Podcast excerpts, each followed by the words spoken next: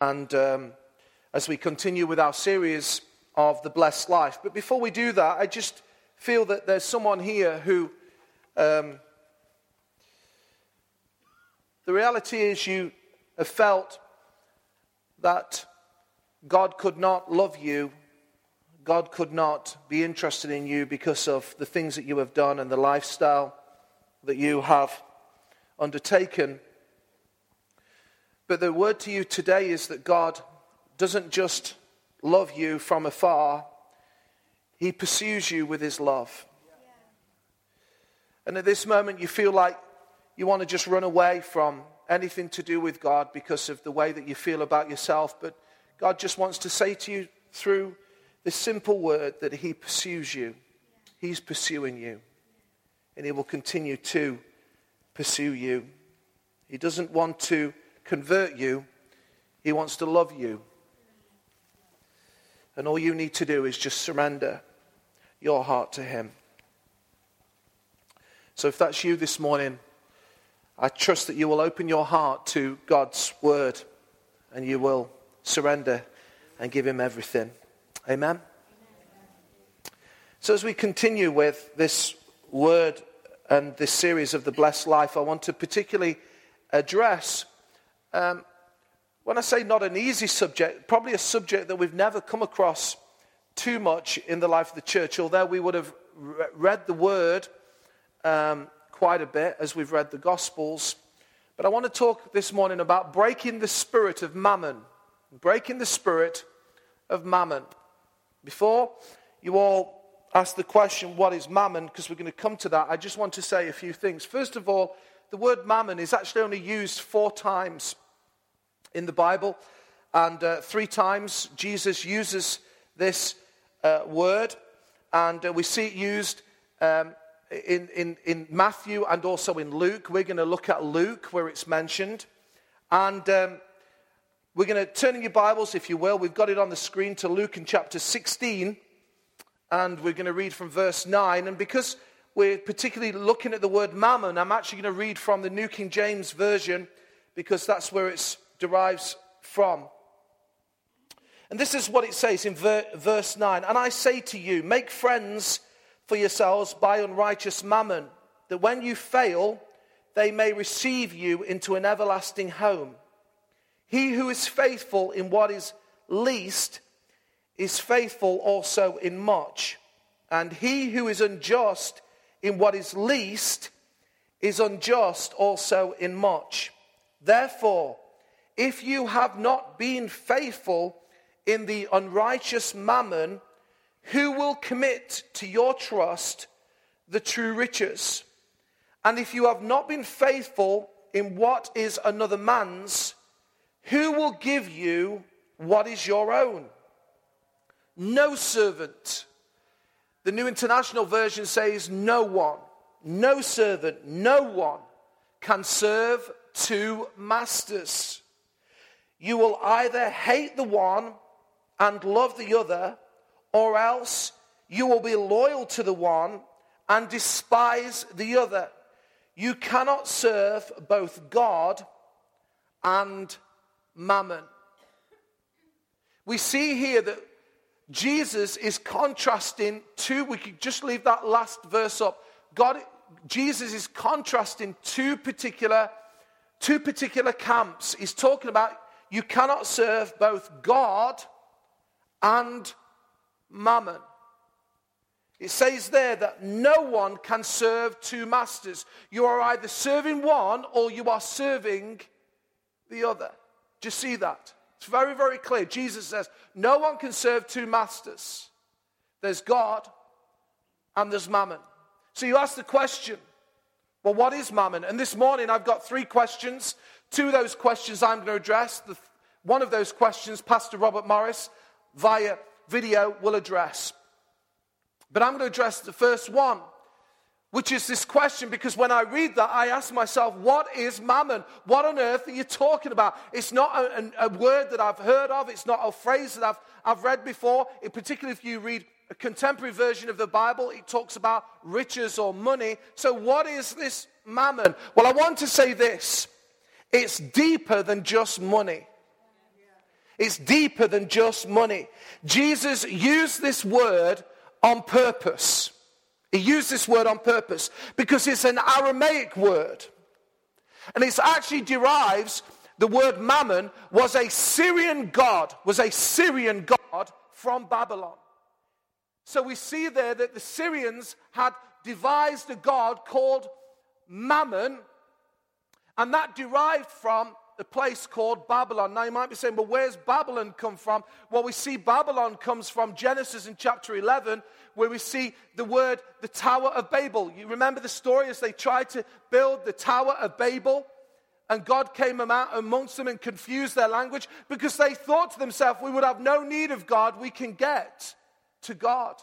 And we see here that actually the, the, the, this, this God, this, this spirit, this God of riches, this false God, and if I can say that Jesus knew that they knew, comes from the place of confusion where they are saying we do not need God. You see, the spirit of mammon that Jesus is addressing here, the contrast, God and mammon, the spirit of mammon, and I'm very clear in speaking about the spirit because it's not just money, it's the spirit that's over it, says to you and to I, we have no need of God. We have no need of God. It says to you and to I that if we have here it, we have all the riches that we need. This spirit of mammon is very prideful and very arrogant. And let me say this this mammon that we're talking about here, that Jesus is addressing, is looking for servants. Let's take it back to verse 13. No servant can serve two masters. We see God is looking for people who will serve him, but we see the spirit of mammon is also looking for people who will serve it. Many people, I've realized, look to mammon. And the reality is, let me now personalize it. We don't know it. Because many of us have just, you know, caught onto the hook, the lie, that money is the answer to our problems. If you've been following this series closely, and if you haven't had it, listened to it all, I'd really encourage you to listen to the podcast and listen to the messages because for me, it's probably one of the most balanced teaching series with regards to stewardship and financial help that you will ever come across. And I say that without any, any arrogance at all. It is so balanced, it is so well crafted and well taught. And you will notice that in no way have we ever encouraged you the lie, because the lie has been in the church as well, where if you have uh, caught hold of the lie of something that they call the prosperity gospel. Let me tell you, the gospel is all about wanting to prosper us, but not in the way that some preachers would, would propagate it. You see, the pro- prosperity gospel that I'm talking about in its most negative sense always talks about giving to get, giving to get. You know what I'm talking about? If you give this, you'll get it. I, I, I won't mention the person here, but there's somebody who keeps receiving letters, keeps prophetic letters, and if you'll sow $50, if you'll sow $100, if you'll sow $1,000, then this will come back to you. I want to say that kind of message is not from God. That all, all, it is, all it is doing, that kind of message, is sowing uh, selfishness and greed back into your hearts. God never talks about us giving to get. And the spirit of mammon will constantly propagate that kind of message. Let me say the people who have taken hold of the spirit of mammon are constantly getting mad with God. You may say, How are they getting mad with God? Well, when something breaks. When something breaks, they immediately blame God. As though God is the problem, because the Bible says this that they are loyal to one, mammon, and despise the other, God. If you are constantly complaining to God when something breaks down, then I want to say there's a problem. The reality is, my friends, things break. Last month, our tumble dryer broke. There was something else that broke. There wasn't ever an occasion when Carol and I was saying, Well, we tithe and we give. That, you know, things break. things break down. But I want to say there has never been an occasion where we've blamed God. Because I want to say we want to be loyal to God and not serve mammon. Are you hearing me this morning?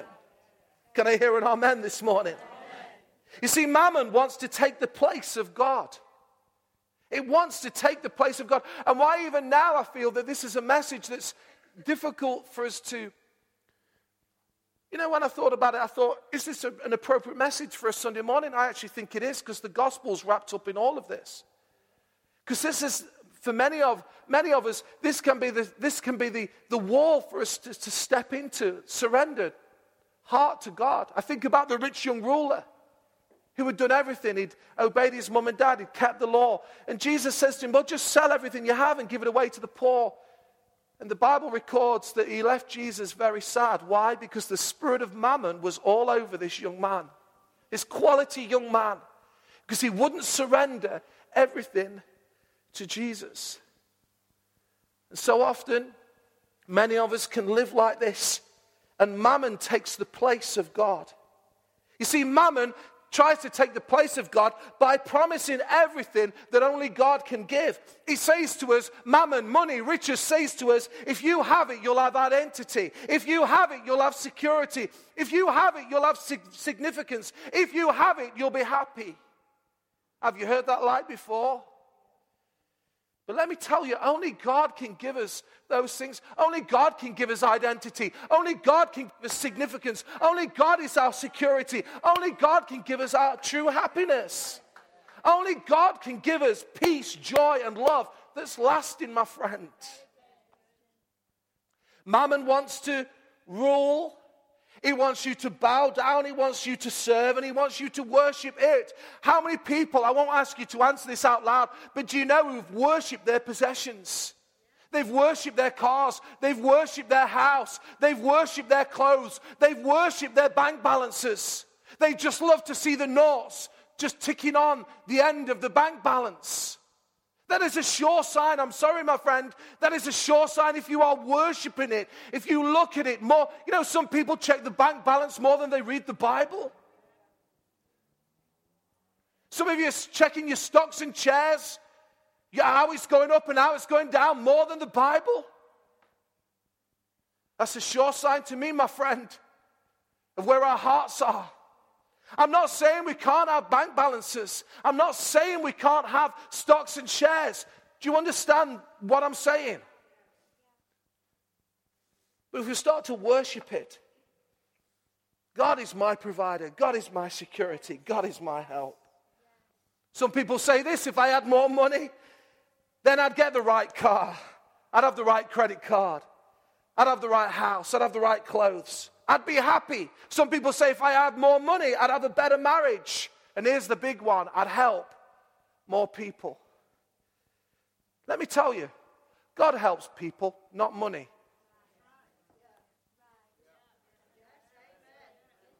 Did the leper come to Jesus and say, Will you give me money, Jesus, for my leprosy? I'm, I'm just. Did, did, did, did the, did the man who couldn't walk come to Jesus and say, Jesus, will you give me money? Let me tell you, money won't help us. Only God helps us. Can I hear it? Amen. Only God helps us. Only God helps us. And if we're continuing to just look towards money as being the source of our help, I want to say we will be left very, very disappointed. If you ever had a problem that money can fix, you never had a problem. Because money does not fix problems. Why am I saying all this? Because I want to break the spirit of mammon if it's over our hearts. Because we do not want to be motivated and worshiping and loving and serving money. We want to love and serve the one who gave everything, and his name is Jesus, and he gave it so willingly for us. He laid down his life so we could have freedom in this life and in the life to come. Can I hear a big amen in Jesus' name? So, this is mammon. It's a spirit that needs to be broken. The second question that I want to ask is this Is money evil? And I'm going to allow, because I think he's all right actually, Pastor Robert to just address this one, and then I'll come and finish the third question. So thank you if we could run the video. That would be great. Is money evil? Question number two Is money evil? Is money evil? Because Jesus said unrighteous mammon. Well, what he's talking about is a spirit. It's a spirit. Uh, let me just say again mammon is a spirit. uh, if, if mammon's not a spirit, how come it can talk?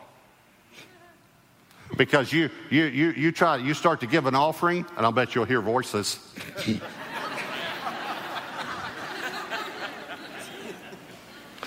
Mammon is a spirit that rests on money. I don't know if you ever thought about it. Can I tell you this? All money has a spirit on it. It either has the spirit of God on it or it has the spirit of mammon on it. All the money in your account right now either has God's spirit on it or the spirit of mammon. And the way you get God's spirit on it, according to Scripture, is you give the first 10% to the house of God, and God redeems the rest out from under the spirit of this world, which is the spirit of mammon. Why would you want the spirit of mammon on, on your money? So, money, money's not evil, money's neutral. You can do good with money, you can do bad with money. People say, well, but the Bible says that money is the root of all evil. It's not what it says. Here's what it says 1 Timothy 6:10, for the love of money. The love of money is the root of all evil, which while some coveted after, in other words, they got under the spirit of mammon, they've erred from the faith and pierced themselves through with many sorrows. Here, here's what I think he's saying loving and serving mammon is the root of all evil.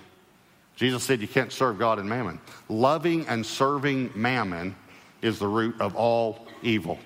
Now, look, at this verse uh, because it's, it's strange the way it reads, and a lot of us don't understand it. Verse 9 says, And I say to you, this is Jesus talking, make friends for yourselves by unrighteous mammon, that when you fail, they may receive you into an everlasting home. Okay, I have to admit to you, when I first read that as a new believer, I totally misunderstood.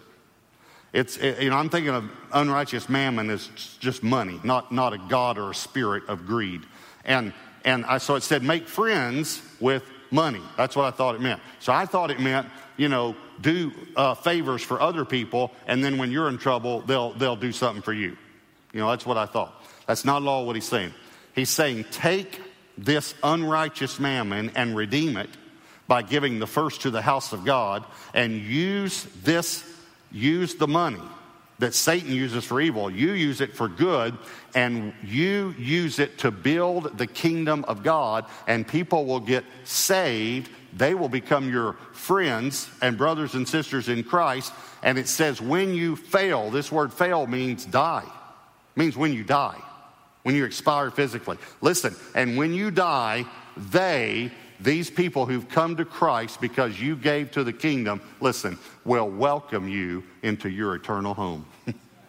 That's what he's saying. In other words, there are going to be people in heaven that welcome me that say, I'm here because you gave. I know that a missionary came and brought the gospel to us, but I found out, because when heaven see, we're going to know things. I found out there were 47 people that supported that missionary, and you're one of the 47. And if you hadn't supported that missionary, I wouldn't be in the kingdom today. That, that's what he's talking about. See, God is the only one who can take unrighteous mammon and turn it into souls. True riches. That's what true riches are.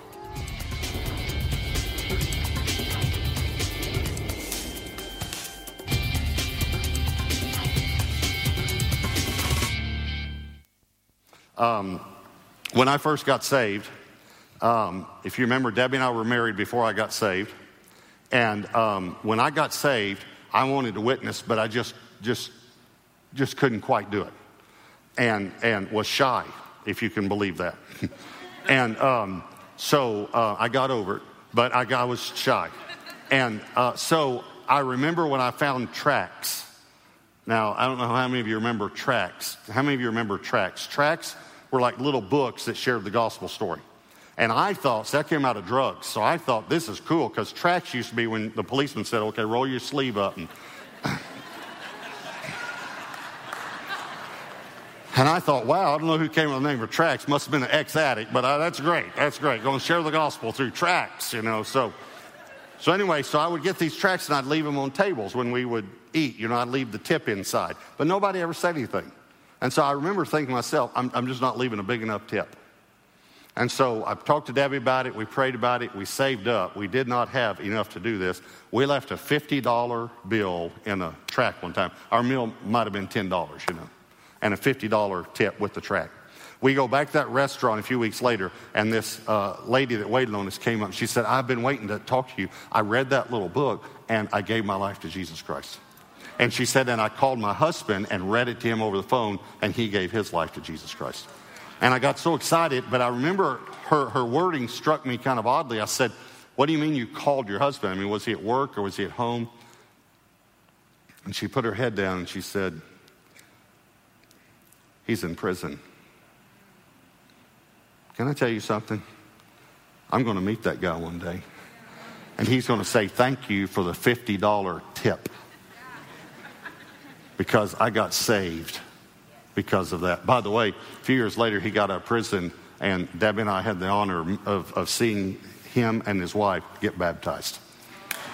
Simply because of that. See, what I'm trying to tell you, I'm trying to tell you is that God can actually take our money and turn it into souls. It is amazing. You can give to the church, and God can turn it into souls. It's phenomenal. So, money is not evil. It's so good to be able to tag with Robert Morris. I can assure you of that. The last point is this, or the last question What should I then do with my money? So we've addressed what is mammon. We said is money evil? You can clearly see it's not, it's neutral. But what should we do with our money? Well, the simple answer is this very quickly because of time. We need to be a good steward. If you're taking notes, just put those words down be a good steward. Be a good steward of, of what you have. I realize there's been times in my life, many times in my life, particularly early on in our Christian, uh, in my Christian walk, and certainly as a, as a young man without responsibilities, I wasn't always a good steward of, of, of my money. But we've sought to be, in the latter part of our time, Carol and I together, to be good stewards of, of our money. You may be here today, you may say, well, really, this message has no effect on me at all because I have so little of this mammon to be concerned with a message like this. If I can say lovingly to you, this way of thinking, if you're thinking like this, I have so little of it, therefore I don't need to listen to it, is so wrong because Jesus taught this as an important truth. And let me say this to you if you think this way, you will never have any more money. You really won't. Because we see in verse 10 of Luke chapter 16 and verse 10, it says this He who is faithful in little will also be given much. If you are faithful with what you have been given, and it may be small, then God says He can begin to pour out much upon your life. You might be hearing you saying, Well, I only have a little, so I don't tithe. Let me say to you, again, as caringly as I can, you never have much when you first start out. When I first started out, I only had a little. I only had a little. I had a little uh, job and was able to tithe in it, then started a job and, you know, like an apprentice kind of thing, and you've, you've never got much. But as you continue to prove God and trust God, then God begins to give you what? More. He begins to trust us with more. And the more that we trust Him and the more that we, you know, pour out upon others, the more we can pour into our lives. So our lives become not just a blessing to ourselves or to our family, but also to the church, and even more so to others. It all starts with a little. Verse 12 reads this And if you have been faithful in what is another man's, who will give you what is your own. The application to this verse here that we see here is, and with, in the context of what should I would do, do with our money, it's talking about if we've been faithful with another man's, we will get our own. You see, what God is saying here, I think the application could be, is that we, God says the 10% is reserved to me. This is the tithe. And we've heard in previous weeks that if we use it, we steal it. This is God's language, not mine. Because this 10%, this tithe, is holy, it's consecrated, it's set apart as unto God. And if we will not be faithful with that which is another man's, how can God then give us more? But if we prove to be faithful with the 10%, then I believe that God can give us much more. In verse 11, it says there, therefore, if you have not been faithful in the unrighteous mammon, who will commit to you the trust of true riches? You see, what God is asking us to do here is to trust Him with our finances and to be faithful with this unrighteous mammon.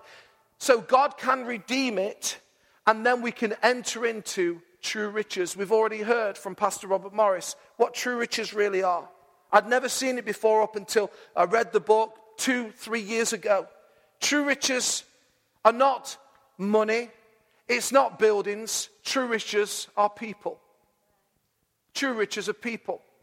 The Bible's very, very clear about this that whenever this happens, you know, either we meet God or certainly when the end of the days come, when God comes back to meet the people that are left here. And I don't want to uh, interrupt that discussion of when that's going to be and how that's going to be. But all we are very, very clear about is this there will be a new heaven and a new earth. That means to say that everything else will either be removed or destroyed, other than people. Everything else in what we see will be destroyed. That beautiful home that you've built, that beautiful classic car that you enjoy, that bank balance that you've got, that beautiful dress, ladies, that you've loved for years, even the wedding dress that you've still stored in your attic, even though you can't get in it. And I'll move on very quickly. Okay. And by the way, so I'm not picking on the ladies, neither can us men get in our suits either. That beautiful ring that may have been passed down from generation to generation, Lord be burned. Lord be burned. Lord be gone. The only thing that really counts, the only thing that's true of true riches is people. And like I said, when I, when I heard this message three years ago, I was so impacted by what are we doing with our finance to make a difference? Can I just repeat this? We're not doing this series because we need more money. We're not doing this series because we're going to buy a new building. We're not doing this series because we want to pay down our mortgage here. We're doing this series because we want to teach people, you guys, how to enter into the blessed life. That's all we're doing it for. We're not doing it for any other motivation. There's no manipulation. There's no control here. It's not occupants of this house. It's not how we live our lives. We just want to simply lay truth out from God's word that will cause you to live a blessed life. And I believe that as we steward our finances well, as we steward them, as we steward the tithe, as we steward the money that God has poured into us, then I believe that what will happen is as we steward it well, we will see true riches, not only in this life, but in the life to come. Our heart is that we will see heaven populated and hell plundered by our offerings. I really do believe this is true, but as people give, people are saved. I was challenged by, and I close with this that simple thought. Many, many of us were involved with a charity that Anne works for called Compassion. Many of you give children. In fact, we ought to probably do it again just at some point in the, in the months ahead. And I was just thinking about this. I don't say this as, as, any, as any boast, I really don't. But we, we took it on ourselves to, we had one, one little girl, her name's Mary, she's from Uganda. We did this before Anne and Tim introduced it, it's just something that we did. But then we also had the joy of, of taking on two other boys called Peter and James. I really believe, I really believe that the sacrifice of our family, of our kids, we pray for them, we give to them, is going to make an incredible difference in those children's lives. Not just in their lives, but in the lives that they're going to affect. Not just in their lives, but in their family lives. Because as we know, we pour into a, into a child, it affects the family. That's right, doesn't it, Anne? I thought about the many offerings that this church has poured into mercy offerings that we've given away, that we've sowed, that we've blessed other, other groups. And I just begin, didn't begin to think about pounds. I began to think about people. I began to think about the people that we've blessed, the people that we've touched. And many of those people, some, not many, some of those people may not he, he even be here now on earth. They may already be in heaven. And we've had the joy, the joy of investing into other people's lives to make a difference. Can I just say, let us not allow, keep allowing the spirit of mammon to rule and reign over our hearts and our minds. It's ever before us on the TVs. It's ever before us in magazines. It's ever before us on the internet. Buy this, get this, own this, you'll look good. It, may, may God break that spirit over our lives and that we enter into true riches. I wonder if we just bow our heads for a moment.